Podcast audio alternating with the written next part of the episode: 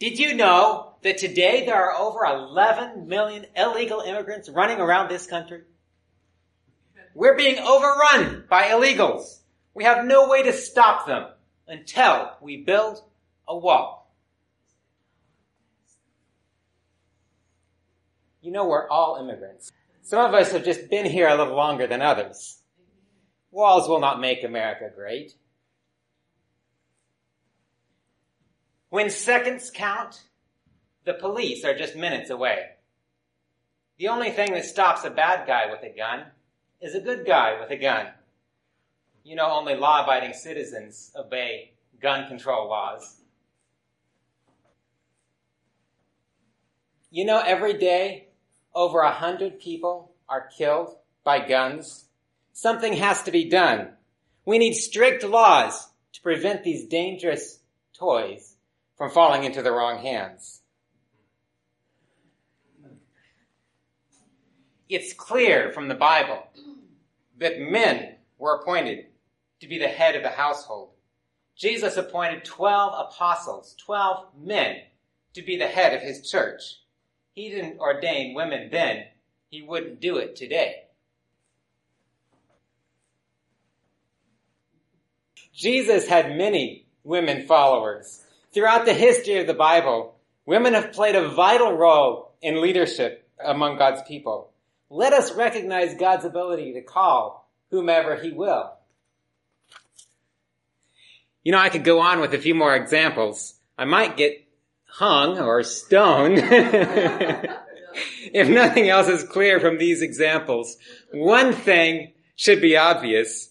We are more divided today than we have ever been before. We're divided as a nation. And yes, sadly, we are even divided as a church. These are just a few of the hottest political topics in America, and yes, even in the church today. With that in mind, I'd like to introduce the topic for today's message, which I've called simply the right to be wrong. You know, if you're like me, you probably have some strong opinions on these subjects and others. I heard a few people saying amen at a, a time or two and I was going back and forth here. I'm not going to tell you what side I'm on, because uh, that doesn't really matter today. If you ask me another time, I might. But, uh, I know many sincere and godly people who stand on all sides of these and other issues. Intelligent people, people who read the same Bible that I read, people who attend the same church that I go to, people who kneel beside me and pray to the same Jesus that I pray to, have different opinions than I do on these very topics and many others that we could bring up. And it begs the question, how do we as Christians relate to our brothers and sisters who see the world differently from us? Do we have a duty to correct their thinking? Perhaps. do we need to go and find other people who think more like we do and distance ourselves from the people who think differently than us? You know, the internet has made it super easy to do exactly that. You know, it used to be if we wanted to have friends, we kind of had to be friends with people who lived near us because that's all the people that we could be friends with. And especially if you live in a rural place like Kentucky, you're kind of limited on some of your options sometimes. We were kind of forced to get along with people we didn't agree with just because we had to get along with them or be a hermit, right? But, but nowadays we don't have to do that. You know, we're bombarded with information from all over. We, we have so much information coming to us from all sides, and it's just easy just to kind of pigeonhole ourselves into this is what I grew up with, this is what I believe, and this is how I continue to believe. And when we're faced with other ideologies, it's easy just to distance ourselves from those and from the people that may be promoting them. You know, I, am friends with a lot of you on Facebook. In fact, I have a lot of friends on Facebook. More than I can keep track of, really. And if someone posts something on Facebook and says, blah, blah, blah, blah, blah, and I say, I don't agree with that, I can just go, click, unfriend, I'm never going to hear from you again. That's the world that we live in. You know, it makes me really afraid. Honestly. It really makes me afraid because I believe that we're losing a key ability of humankind. I believe that we're losing our ability to have meaningful conversations with people who don't think the same way that I think. We're losing the ability to examine our own beliefs, to think critically and make ourselves vulnerable and have rational discussions with other people who see the world differently.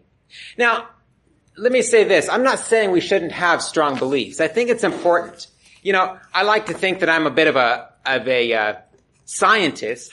Um, I've always been fascinated by science and I, I like to study physics and, and chemistry and astronomy and all kinds of things like this. But you know, as much as I like to be critical perhaps of my own understandings and think with an open mind, I don't wake up in the morning and say, hey, I wonder if the law of gravity still works. Let me roll out of bed and see if I still hit the floor like I did yesterday when I tried this. No, it, it, didn't, it doesn't quite work that way because I am thoroughly convinced that the law of gravity works. It's not going to reverse overnight. I'm not going to wake up with some new revelation and hit the ceiling because it's a fundamental law. In the same way, I'm convinced that God's word, the Bible, is the infallible authority that we can follow. I can talk with people who are convinced otherwise, but I'm not going to give up my conviction in God's word. Because I've seen too much evidence, just like I've seen for the law of gravity, I've seen too much evidence to ever have to question God's promises for me. I don't ever have to question whether God loves me.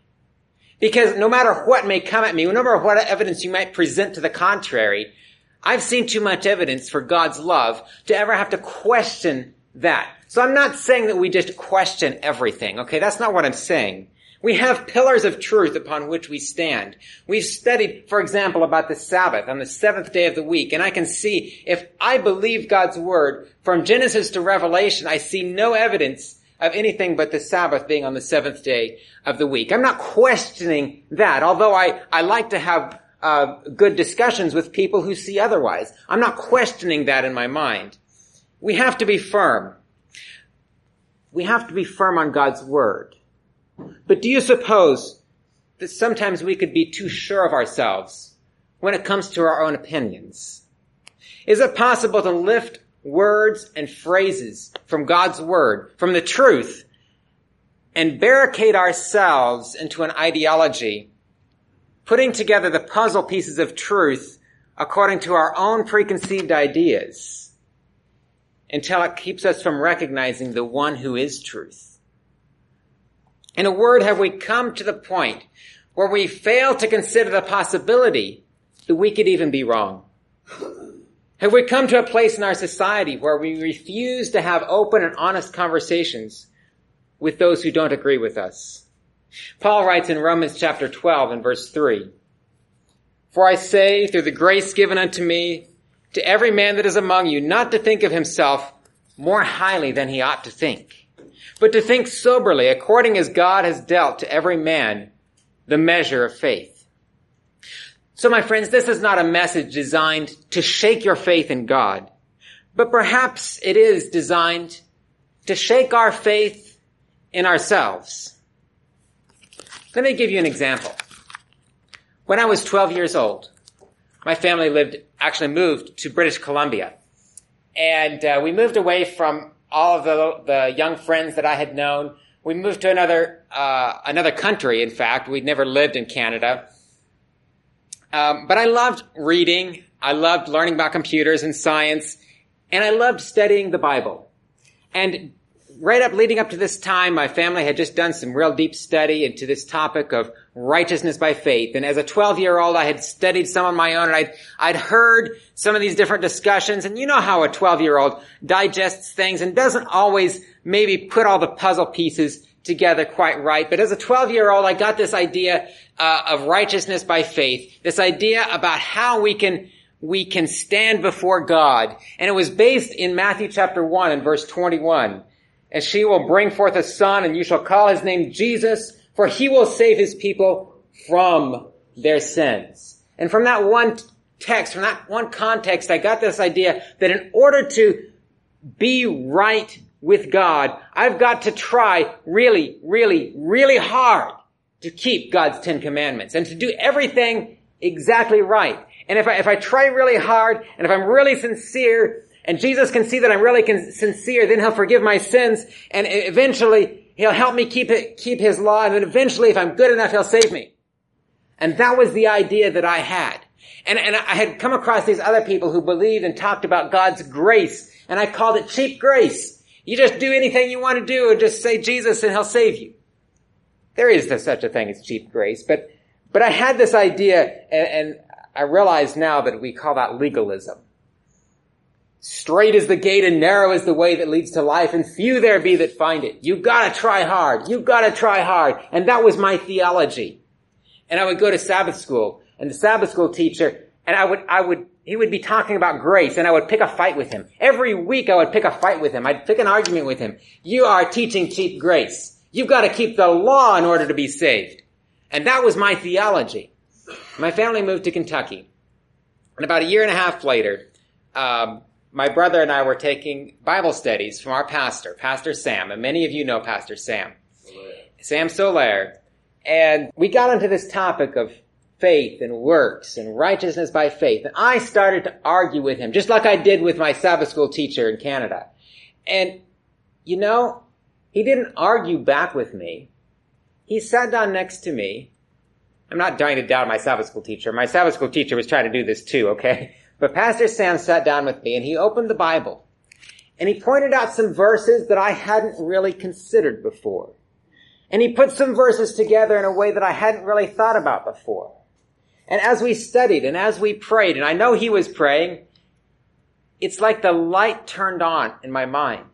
And I realized that oh, as passionate as I was and for as much as I was using the Bible to defend my position, that I was mistaken and that the grace of God truly is unmerited favor.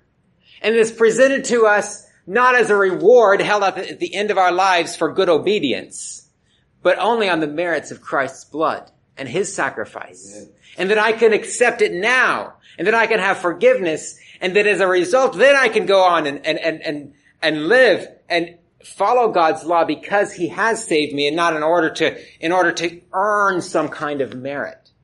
And it revolutionized my life. And I came to the foot of the cross there in that Bible study with Pastor Sam. And I was baptized. It was June 27 of 1998. I sealed my commitment through baptism. And since that day, my friends, I have never looked back. I've never second guessed my commitment, but I have to say, I've continued to grow in my understanding. Just a few years ago, I did another study into righteousness by faith and how does this tie into end time events and how does this tie into into our understanding of the rest of the Bible. And again, I can we say corrected, modified my position. Again, I realized that I had been living in a sort of legalism and, and that I had, even though I had accepted God's grace in 1998, I had kind of shifted back to the way I was thinking before that time. And again, I had to recommit myself to living by God's grace.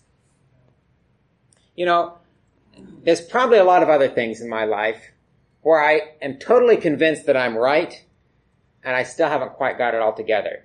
And if you wonder about that, you can probably ask my wife. She, she probably knows a few of those things. Although she's nice enough, she probably won't tell you. but, uh, I do tend to be thick-headed sometimes. I'll tell you that. But that brings me back to the topic of my message today. Like I said, I'm calling this a right to be wrong.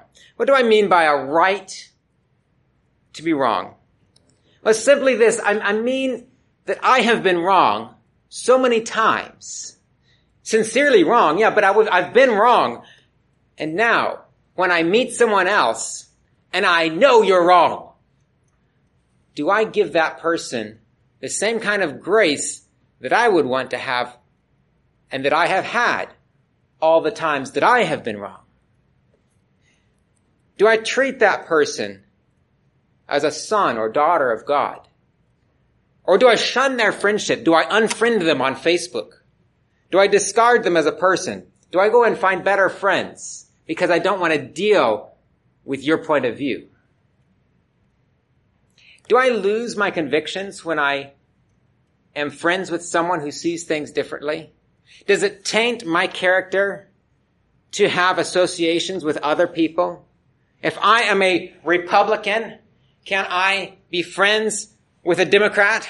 Not to get politics. I'm using that as an example. You know what I'm talking about.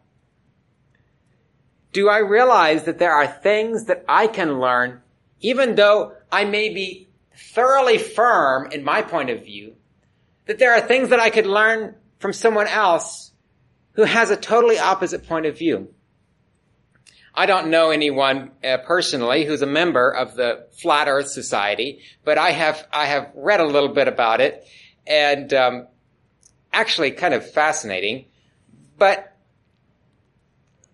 I don't have any intentions of joining the Flat Earth Society, but I've, I would love to have a conversation sometime with someone who is, because I think there's things that I could learn from someone who has a totally different perspective on the world than the way most of us see things?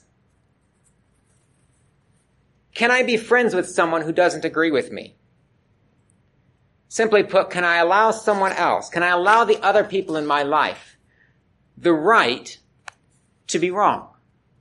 I'm not talking about pluralism. You know what pluralism is, right? Pluralism teaches that there's no absolute truth. Nothing is absolutely true. You see, I can believe something, you can believe the opposite, and we can both be right. Well, that just doesn't logically make sense, for one thing. I can't say that everything is true, all opinions are equal. We can, I can say, I can respect your right to be wrong without discarding you as a person, without discarding our relationship or our friendship. But is this biblical? Is it biblical to say that we can allow others the right to be wrong? Jesus says in Matthew 5 verse 39, and if you will turn there with me, Matthew chapter 5 and verse 39. But I tell you, do not resist an evil person, but whoever slaps you on your right cheek, turn to him the other also. And skipping down to verse 43, you have heard that it was said, you shall love your neighbor and hate your enemy. But I say to you, love your enemies. I'm not saying we should count people who disagree with us as enemies, but if we do, what are we supposed to do? Love them, love them, bless those who curse you, do good to those who hate you, and pray for those who spitefully use you and persecute you, that you may be sons of your Father in heaven. And listen to this. This, I believe, is the punchline. How does God treat those who disagree with him. How does God treat those who are totally in the wrong? For he makes his sun to rise on the evil and on the good, and sends rain on the just and on the unjust. Think about that.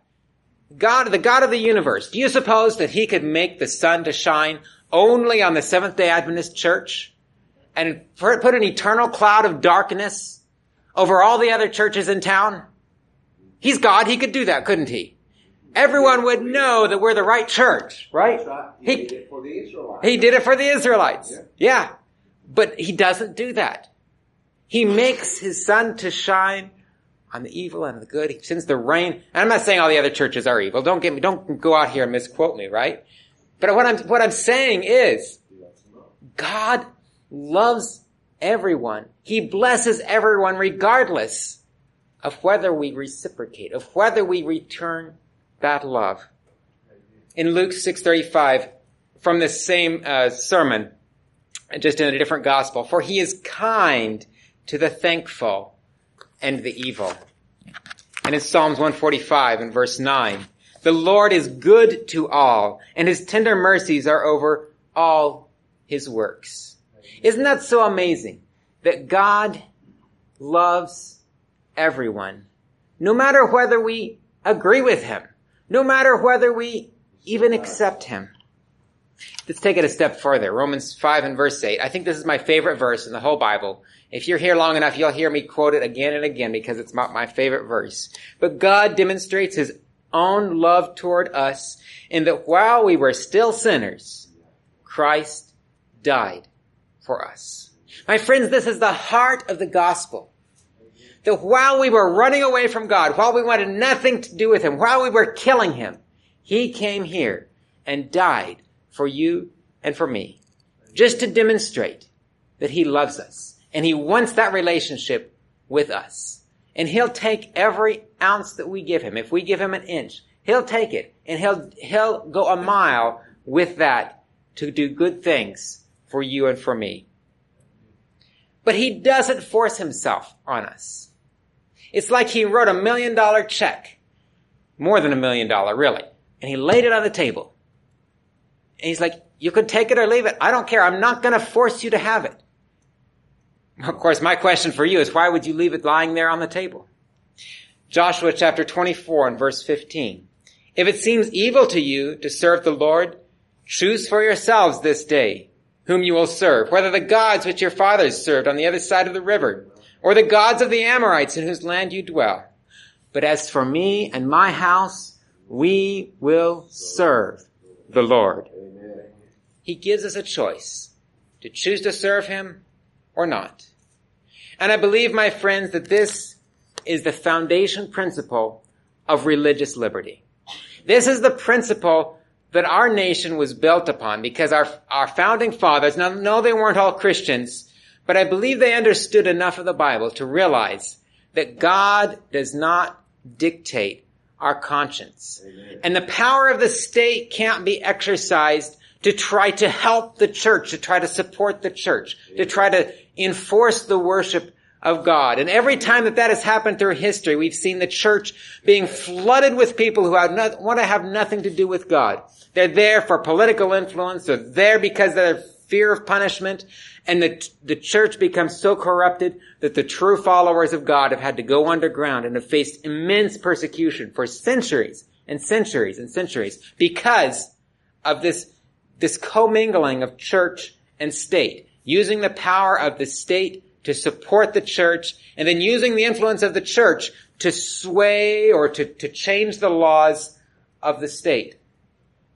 And when this nation was established, the United States of America, it was built right into our com- Constitution. Congress shall make no law regarding the establishment of religion or prohibiting the free exercise thereof. And I, I'm so thankful to live in a land of freedom. A, the, the land of the free and the home of the brave. A land where we can come to church without fear that anyone's going to come bursting through those doors and say, we're the police, we're arresting all of you because you're worshiping in a church. That happens in many, many countries. I'm so thankful for this land of freedom. But my friends, I guess my question is for you today. Yes, I believe we need to support religious liberty. And I think every one of you received one of these little flyers um, that talks about religious liberty and how we can support the cause of religious liberty uh, in our town, in our area, in this state, in this country. And I think it's so important. But but I'm getting on to my point, and that is even more than than giving money to religious liberty. What about us? What about us here in the church? Can we have religious liberty in our church? Maybe put it a different way. Could we have religious intolerance even within our church? Now, I'm, i mean, we have to play by different rules, I guess, in a sense. Um, here in a church, we, we do have things that we stand for. Like I said, we stand for the Bible. We stand for the person of Jesus Christ and salvation by grace through faith in Jesus Christ. And, and I'm not going to compromise those principles in order to, to uh, cater to the opinions of someone who comes and says, no, I don't want to believe in all that. I don't think we should do that. But what I'm asking is this, can we as Seventh day Adventist Christians give our brothers and our sisters the freedom, the liberty to believe things that I don't necessarily agree with? What does it say? Jesus says he makes his sun to rise on the evil and on the good. He sends rain on the just and on the unjust. In summary, in the Bible, God has revealed to us his truth. Jesus says, I'm the way, the truth, and the life. No one comes to the Father except through me. I don't believe that there are many roads to heaven. I believe that there's one road. Amen. Straight is the gate and narrow is the way, as I said before. But God does not force anyone. In fact, the very foundational principle of his government is the principle of love, and love cannot be forced. Amen. He doesn't coerce his creatures. He stands in invitation. Amen. And whether in our nation or whether even in our church, can we be like Jesus, standing in invitation to receive the truth, and yet with a heart as big as God's, to embrace all of humanity in love, whether or not you agree with me. Over the past two centuries, our nation has struggled with great divides. And I don't think this was ever more apparent than during the Civil War in the 19th century. At the heart of this struggle was this question, how do we treat our brothers and sisters of color? Or how do we treat those who support this institution of slavery as opposed to how do we treat those who oppose this institution of slavery? And brothers and sisters and fathers and sons found themselves on opposite sides of the line, shooting and killing each other in their own families even. Today, my friends, we again find ourselves in a nation that is divided, and even in a church that in many ways is divided. How do we see those who are on the other side of the line? Do we view them as the enemy? If so, what did Jesus say? Love your enemies.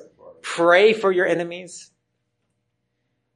My friends, I hope that we can recognize in those who disagree with us not enemies, but brothers and sisters who are struggling along the same road. If you picture a wheel, a wheel of an old wagon or cart, all around there's a rim and all around there are spokes coming together. Each one of those spokes is going a different direction. But as you go towards the hub of the wheel, no matter which spoke that you are traversing, eventually you come to the center. And I believe that God, perhaps this is not a crude illustration, but I believe that God can use people who come from very different directions, from very different perspectives. But if we are sincere and faithful, if we are studying God's word through prayer, that he can lead us all to the center in Christ. My friends, I believe that today we're living in the closing days of this earth's history. I believe that very soon our eyes will see the glory of the coming of God's Son, Jesus Christ, in the clouds of heaven. Amen. And no matter what side of the issues we may be found on now, I pray that in that day we may stand on the side of Christ, for his truth goes marching on.